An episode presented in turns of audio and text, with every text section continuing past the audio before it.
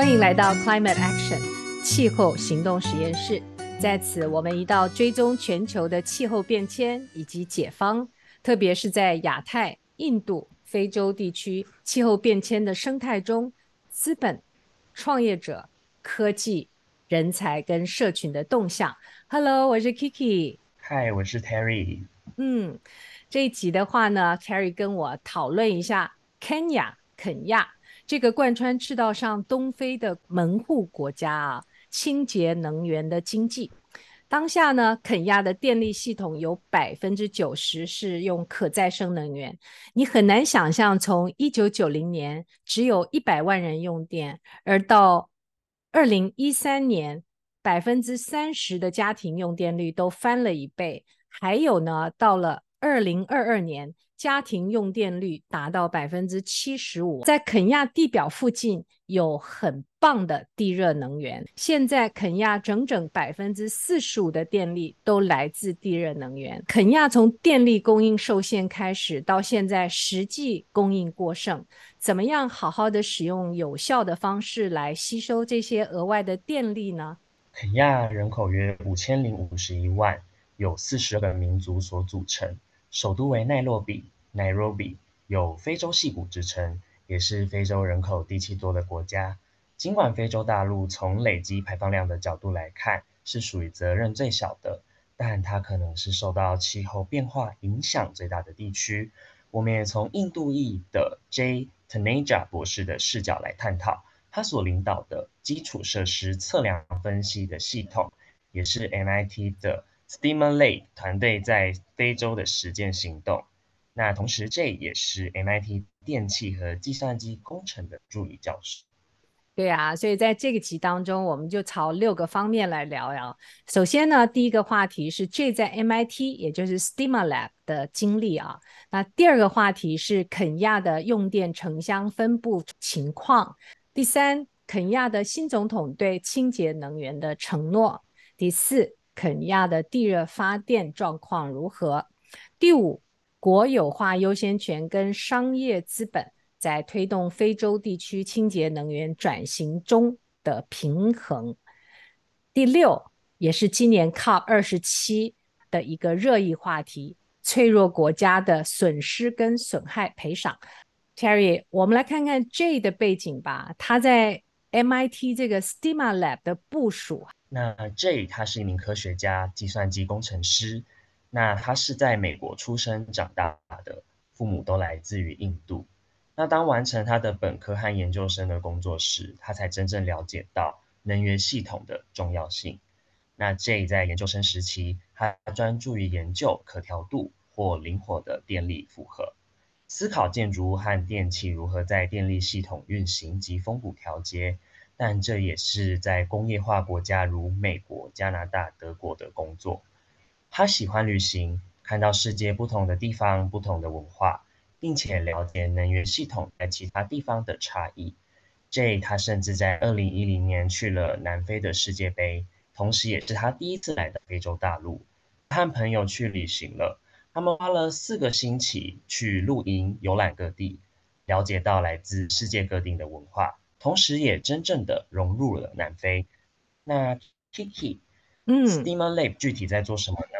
大家都知道 MIT 嘛，麻省理工学院啊，所以 Jay 呢，他有一个团队啊，他的团队很多都是非洲的研究生，也就是在那在 MIT 里头啊，非洲的这些 graduate student，每个人呢几乎都来自非洲大陆，或者是跟非洲大陆有联系啊。着眼于如何更好的来衡量基础设施的系统，因为基础设施为经济提供支撑啊，它支持经济增长，带来更好的福祉。基础设施真正推动了很多社会进步，嗯，但是基础设施通常没有以极大化的增长方式来部署或者是进行规划，因为我们目前对于基础设施的测量不够好。不知道基础设施如何在适当的程度上来促进经济增长，而且通常也不知道基础设施是如何运作的。那作为一个测量专家，Stemalab 现在已经建构了各种工具来更好的监测地球，比如说卫星，然后比如说这些 IoT 对吧？Internet of Things，所有这些联网的设备啊，智能手机可以收集大量的数据，而且从中间产生洞察力跟算法。像农业的话，就对这些的监控非常仰赖啊。那这些出色的新的计算工具，能够更好观测跟测量，而且最终能够更好规划未来的基础设施系统啊。所有的将来基础设施基本上都是联网的。然后呢，比如说能源网络啊，我们待会也会提到，像台湾电力自由化有四十七家，它就能够很弹性的随时追踪他们的用户啊，怎么样去用电。那比如说道路体系，那比如说农业推广，这些都是很重要的，跟人息息相关的生活的啊场景。而这些场景如果能够更好的衡量规划。预测，那对于我们整体的生态，其实是会有创造很多新兴还有丰富资源的经济体啊，这也是我们播客很有意思的地方。如果你把人才、你把资金啊、你把科技结合在一起，我们也期待跟听友们在这整个系列当中产出新的灵感，一起创造新兴的。资源丰富的新的经济体，哎，那我们来看看肯亚的用电分布吧，Terry。那目前肯亚的国家状况主要仍然是农村。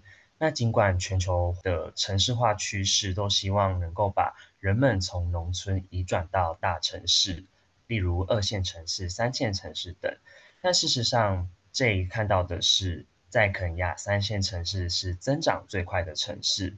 那对于肯亚而言，它的挑战是并没有足够的城市，大城市的数量非常的鲜少。同时，如果把它们跟东京、北京、孟买等来比较的话，仍然需要新的城市群和新基建的一些新的发展。那对于 J 而言，如果单看肯亚的话，它的能源体验是相当不同的，特别是在电力之上。J 认为能源和电力要分开来看。城市中的电力无处不在，但并没有特别的一些用途，例如公共照明、制冷和供暖，以及电机跟工业的用途。而实际上，在肯亚用于烹饪的电并不多，因为仍然有许多大量城市的人们倾向于使用木炭或者是木材等柴火来做饭。那在烹饪领域上的清洁能源仍有一个巨大的方向。可以让人们转向液化石油气或用电烹饪。那这认为城市转向电力是一件至关重要的事情，尤其是在烹饪这种新的城市体验。哎，说到这里，其实现在我住过的很多厨房全部都用电了，已经没有煤气瓦斯，更不用说柴火。哎，Terry，你现在是在胡志明市对吧？然后你的外婆家也在附近。哎，可以介绍一下你外婆家的厨房是什么样子啊？在越南，嗯，好，那嗯，我目前人正在越南的胡志明市。那这里的话，其实，在胡志明市的话，大家都会用电比较多。不过，在我的外婆家是在越南的清居，一个距离胡志明市大约三个半小时、一百五十公里的一个呃比较农村的地方。那在那里，我们就会看到所谓的阿嬷的炉灶。那在那边的话，我的外婆会习惯用的是。呃，所谓的柴火去做烧柴啊、煮饭等等的，对，所以厨房就会有一种呃烟熏的味道。说阿妈的厨房，可能现在台湾要去那个叫文物博物馆 才看得到，但是很实际的，在东南亚或是开发中国家，柴火好像还是主要的，所以他们的所谓的用电体验很不一样。那我们来看看啊，在城市里头，大部分的电力基本上是由公用事业来提供的，也就是国肯亚国家电力。那台湾的话是有台电，只是说呢，我们因为电力自由化之后，台湾现在有四十七家的再生能源提供业者啊，能够供供一般的市民来选择。我们在前两集也访问了 Kiwi，呃，这个电力平台啊，叫绿电平台，那大家也不妨去听一听。嗯，非洲城市当中很大的一部分实际上是所谓的啊、非正式居住区。也就是以前我们提到的贫民窟，我还记得以前看过印度孟买有一个百万贫民窟的电影啊。那实际上我去印度出差的时候，在做咨询任务的时候，的确还去花了二十美元，然后 参加一个旅行团去参去观赏了这些。那现场的确是啊，所有人很多人住在一起，他们也没有户籍，然后所有的店都是到处拉来拉去的，也很难去注册啊。那所以我们说肯亚也是有这样的现象，电网才真正逐渐的开始把这些非正式居民区联系起来。非洲城市中间很多都是这些非正式居住区，很多城市一半的人口都居住在这样的地区里头啊。那所以贫民区啊，就是我们给它另外一个名词，虽然但我们现在已经改口了啊，都是发展中国家呃生活当中很重要的组组成部分。因为乡村没有就业机会嘛，所以他们都要跑到大城市里头，就形成了非常难管的。所谓的流动人口，因为通常都是杂乱无章，也没有正式组织，然后有自己的高度的地下经济，所以那个百万百万贫民窟当中有他自己俨然的一套系统啊，自己的呃地下经济的 banking，比如说还可以谁跟谁怎么交换东西啊，的确我在参加他那旅行团的时候，真的心里的感触很多，然后呃。真正就有有很多的人是居住在这样的一个环境，人口又非常稠密，一小间这么。一个房子里头住了一家人全部啊，然后白天都要出去找工作。他们没有土地权，当然也没有支持高密度的人口居住的基础设施，更不要 说他们有没有什么用用电体验。所以这是一个很棘手的问题。然后呢，当增长的部分看起来又一次一次的像这些非正式居住区的时候，我国家怎么去？就作为政府啊，就公服务人民的一个机构。它应该怎么样好的为增长做准备？因为一般来讲，是因为大城市有高速的增长，所以它需要很多的这些呃流民进来，然后这些流民也是这些城市高度增长的一部分。同时呢，他们自己的生活又会。自然而然的一次又一次的去组织他们自己的非正式居民区，那政府怎么去建立适当的基础设施，能够让经济增长，而且又不受现有的基础设施的限制呢？的确是很很挑战的问题。Terry，你觉得肯亚村庄或农村地区的话，生活是怎么样的？呃，首先在肯亚这个地方呢，它的工业化程度并没有那么高。那再者，对于呃肯亚国家电力，它拥有八万多家的客户，其中当中呃四千多家，然后百约占百分之五，这百分之五呢就驱动了大约一半的电力购买，因此他们确实是公共事业呃在内的一个重要的客户。那第三，在农村环境当中，主要是以中小型企业经营为主，例如小商店。那对于他们而言，在用电模式，在住宅或富裕的住宅中，其实没有太大的区别的。那电力大约占他们能源使用的一到两 percent。对啊，这个跟美国欧亚地方我们叫做已开发国家的情况完全不一样。你看到在所谓的欧亚、美国这些情况，即使在农村当中。人们也是用电做很多事情，对吧？所有的电在厨房啊、呃、烹饪，所以有烤箱、有洗碗机、有烧水，所有东西都是电的。那烹饪尤其是很重要的一个体验。另外一个大的用项就是通讯。现在一个人可以面对好多荧幕啊！我现在看数一下我周边荧幕，大概有四到五个，所以我也是原罪之一啊。这些东西都是吃电的，所以真的很难想象当。我们现在住在城里的人没有电，他一天的生活不知道是怎么样的。然后呢，啊，J 的基本的理解呢，更像个从美西状况十多年前，它不是我们在市中心的生活啊。肯亚过去几届政府的确有确实要推动把电力供应扩大到很多新的跟不同的地区，但是肯亚人民生活方式基本没有改变，电力是一种现代能源。对他们生活好像大多数的人哦，没有真正大的影响，但是其中有一个比较有趣的是太阳能家庭系统，销售太阳能家庭系统的公司通常是 VC 风险投资支持，或者是影响力投资支持的公司。那他们所面临的挑战就是他们需要移动大量的产品。那这些产品通常是商品的硬件，在大多数的情况下，这就是一个批量的游戏。低端的话可能是几百美元，高端的话可能可以高达五至六百美元。然而，肯亚人均收入超过一千五百美元的话，在农村地区，几百美元甚至可以代表六个月甚至到一年的收入。这对于许多人来说，其实是相当不可行的。那太阳能家庭系统在电力供应不佳，或至少电网连接薄弱的城市周边地区，是算非常出色的。但是这也是一个资金的问题，需要实际政府的投资，还有在呃联电网基础建设的一些承诺。那目的当然是希望可以每个人都获得电力普及的供应。呃，中国大陆有一段时间，他做这个太阳能板就打垮打趴所有的其他的公司，他可以把成本降到很低很低啊，就低于成本。但它有一个好处，就是一般的人民都。很容易取得，所以说不定在中国的农村，他们做屋顶的时候用太阳能板，还反而是一个更容易的一个选项啊。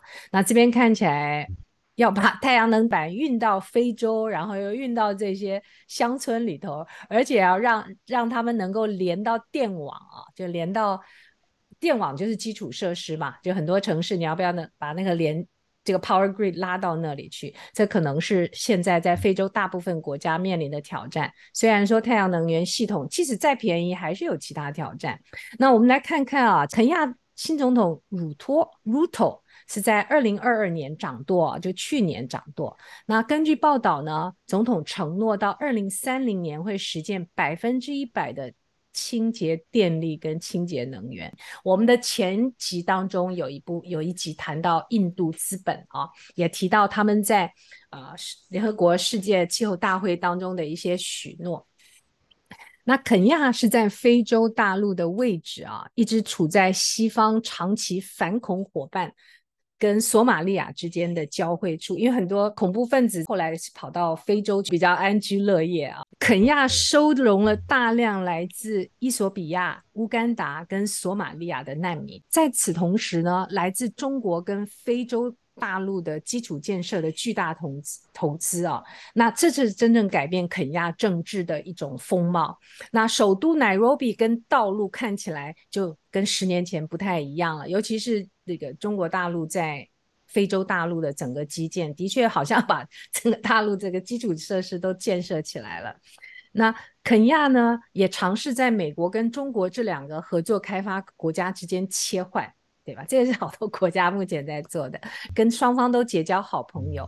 这样的同时，肯亚也承担了巨额的债务啊，尤其是在基础建设上头。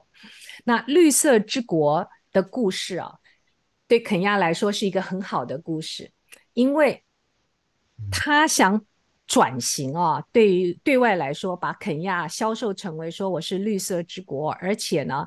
呃，他会希望成为东非地区的电动汽车发展的中心，而且成为这些汽车的组装跟出口国。所以，我们可以期待一下他在绿色之国的故事后续。除了叙事之外，他一步一步要做的事情。其实，奈罗比有一段时间，它是最早收集世界所有的电子设备的二手设备的城市，所以它很早就。呃，有很多的手机，我记得它是非洲手机首都，而且它因为啊、所有的人民都很容易经由随时可取得的手机上网，也就直接略掉了我们的固网，对吧？开发开发中国家很多是这样的，直接跳到最新的科技，然后跟世界对接。那你会发觉在呃。我们的另外播客系列是谈 Web 三跟区块链的发展，在非洲你会发觉这个 Nairobi 也是一个 Blockchain 等个 Early Adopter。气候变化对肯亚有什么实际影响呢？Terry，我们听到非洲是大陆，那因为非洲的地形主要是以高原为主，那因为它的高原面积广大，而也被称作为高原大陆。海拔五百到一千米的高原约占整个非洲的百分之六十以上。那同时，非洲也是向大气层排放累积排放量最少的大陆。但是非洲可能却是受气候变化影响最严重的地区之一。有估计显示，由于现在的气候变迁，非洲的 GDP 已经受到了百分之五到百分之十五的打击。那对于听友们来说，你目前已经有看到多少的干旱、粮食短缺的问题正在蔓延了呢？我们是否知道其中多少是由气候变暖所引起的？受不可预测的气候摆布是一种很可怕的情况。这对我们意味着什么？想想看，肯亚四分之三的土地都是沙漠，而且还是不断在扩大的沙漠。这些地区更容易受到影响。在这些环境中，开发农业变得非常的困难。我们也可以称之为是农业失灵的地方。这肯定会影响所谓的粮食安全。那首都内罗毕所在的肯亚西南部是一个高山地区，海拔六千英尺，约两千公尺，拥有美丽丰厚的土壤，以及令人难以置信的洛杉矶式气候。那肯亚西南部地区很大程度上更具弹性。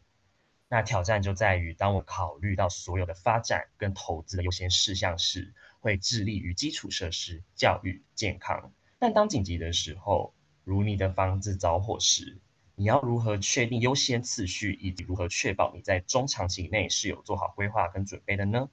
那东非地区的干旱程度以及非洲大陆其他地区的降雨程度，这也确实改变了所谓的规划跟优先的次序。那么，Kiki 能够跟我们分享一下，呃，肯亚的地热扩张吗？嗯，这的确是肯亚的得天独厚的条件啊，因为这样子他们才可以说啊，二零三零我们百分之一百都是清洁能源，因为它在跟北边索马利亚交界处有一个我们叫难以置信的地热能源区啊，利用地热能源已经从现有的百分之五到十的电力调整到百分之四十五了。肯雅从电力供应受限开始，到实际供应过剩，怎么样能够去有效吸收这些额外的电力？肯亚刚好是在东非开口一个巨大板块的裂谷，世界上其实只有三十多个国家能够利用地热发电，美国是这方面的领导者，也有七个州正在进行地热发电。那位于肯亚北部的伊索比亚。也开始来利用这个电力来源了。肯亚政府跟国际投资者呢，已经投入资金到这个极好的再生能源的资源当中。那再生能源像风能、太阳能，这些都是间接性的来源。从这些来源获得电网的电力呢，超过百分之十五到二十。但是地热发电的好处呢，它是基本负载电力。而且整天持续的以相同的热量产出哦，的确是很大的优厚条件，而且持续的容易调度，对肯亚跟整个东非来说是一笔不可思议的资产啊！这的确是过坐在一个宝藏之上，不仅能够在肯亚或是伊索比亚开发，而且能够开始互联网络，开始为邻国。也就是它的邻国缺电的地方可以提供电力，外销电力，这样不错吧？除了自己用，还可以供出去。有了清洁能源的话，实际挑战是怎么样增加电网的供应啊？因为有足够的电力，像水管当中的水在流动，可是我们的水管。也要接到接入电网的成本很高，因为要架设什么电线、电线杆，甚至于有很多城市是地下化的。尽管我们可以以更便宜的价格生产电、电网、电池、电线、电线杆，还是花大量的经费啊。国家在这些基建上，其实一个角色是能够确保所有人的用电权，对不对？所有的居民，不管你在一线、二线、三线，都能够得到稳定持续的。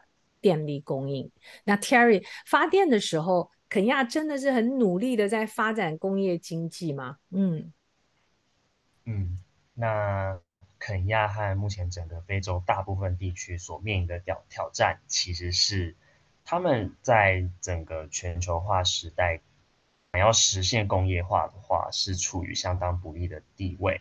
在工业化方面，这些起步者是相对没有竞争力的。那同时，在非洲大陆的周边也没有丰沛的原物料以及工业化所需要的供应链，在这方面与东南亚相比的话，就并不具备发展工业经济的好途径。那如同我现在所待在的越南的话，它在整个地理位置上算是相当优越的，可以承接呃，可能像是来自日韩的资本或台湾的资本，那也是可以承接在中国大陆的供应链。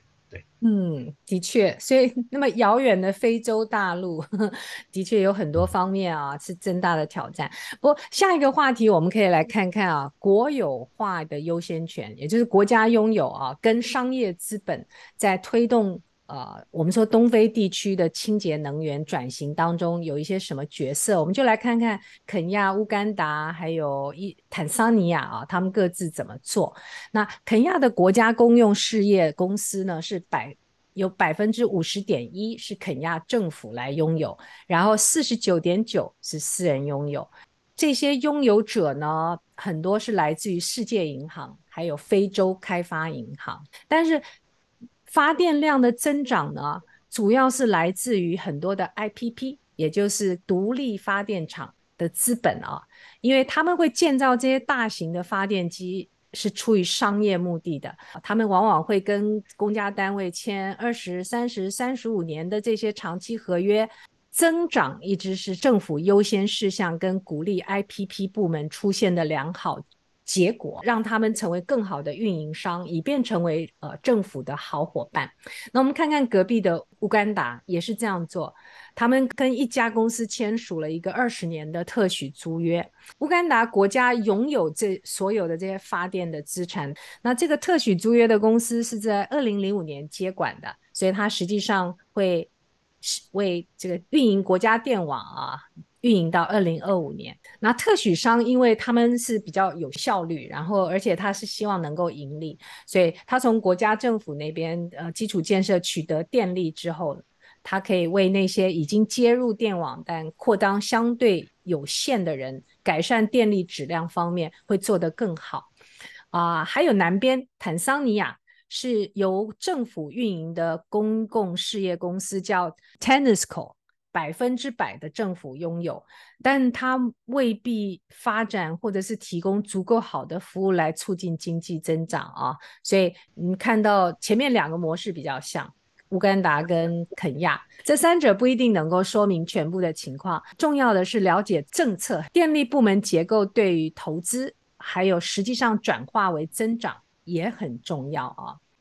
肯亚的例子。它是很谨慎的使用资金，而且在成长中尝试。不过呢，它是因为有了地热来杠杆它的成长。如果没有地热的话，相信它的挑战会更大哦。Terry，我们来聊聊下一个话题，也就是今年 COP 二十七啊，COP COP 是联合国气候变迁大会的一个简称。埃及也就是呃这次的 host country，它特别提出了一个叫做呃损失跟损害的基金。是什么内容啊？那目前全球的极端气候加剧，那事实上这个损失和损害已经成为一个非常热门的话题。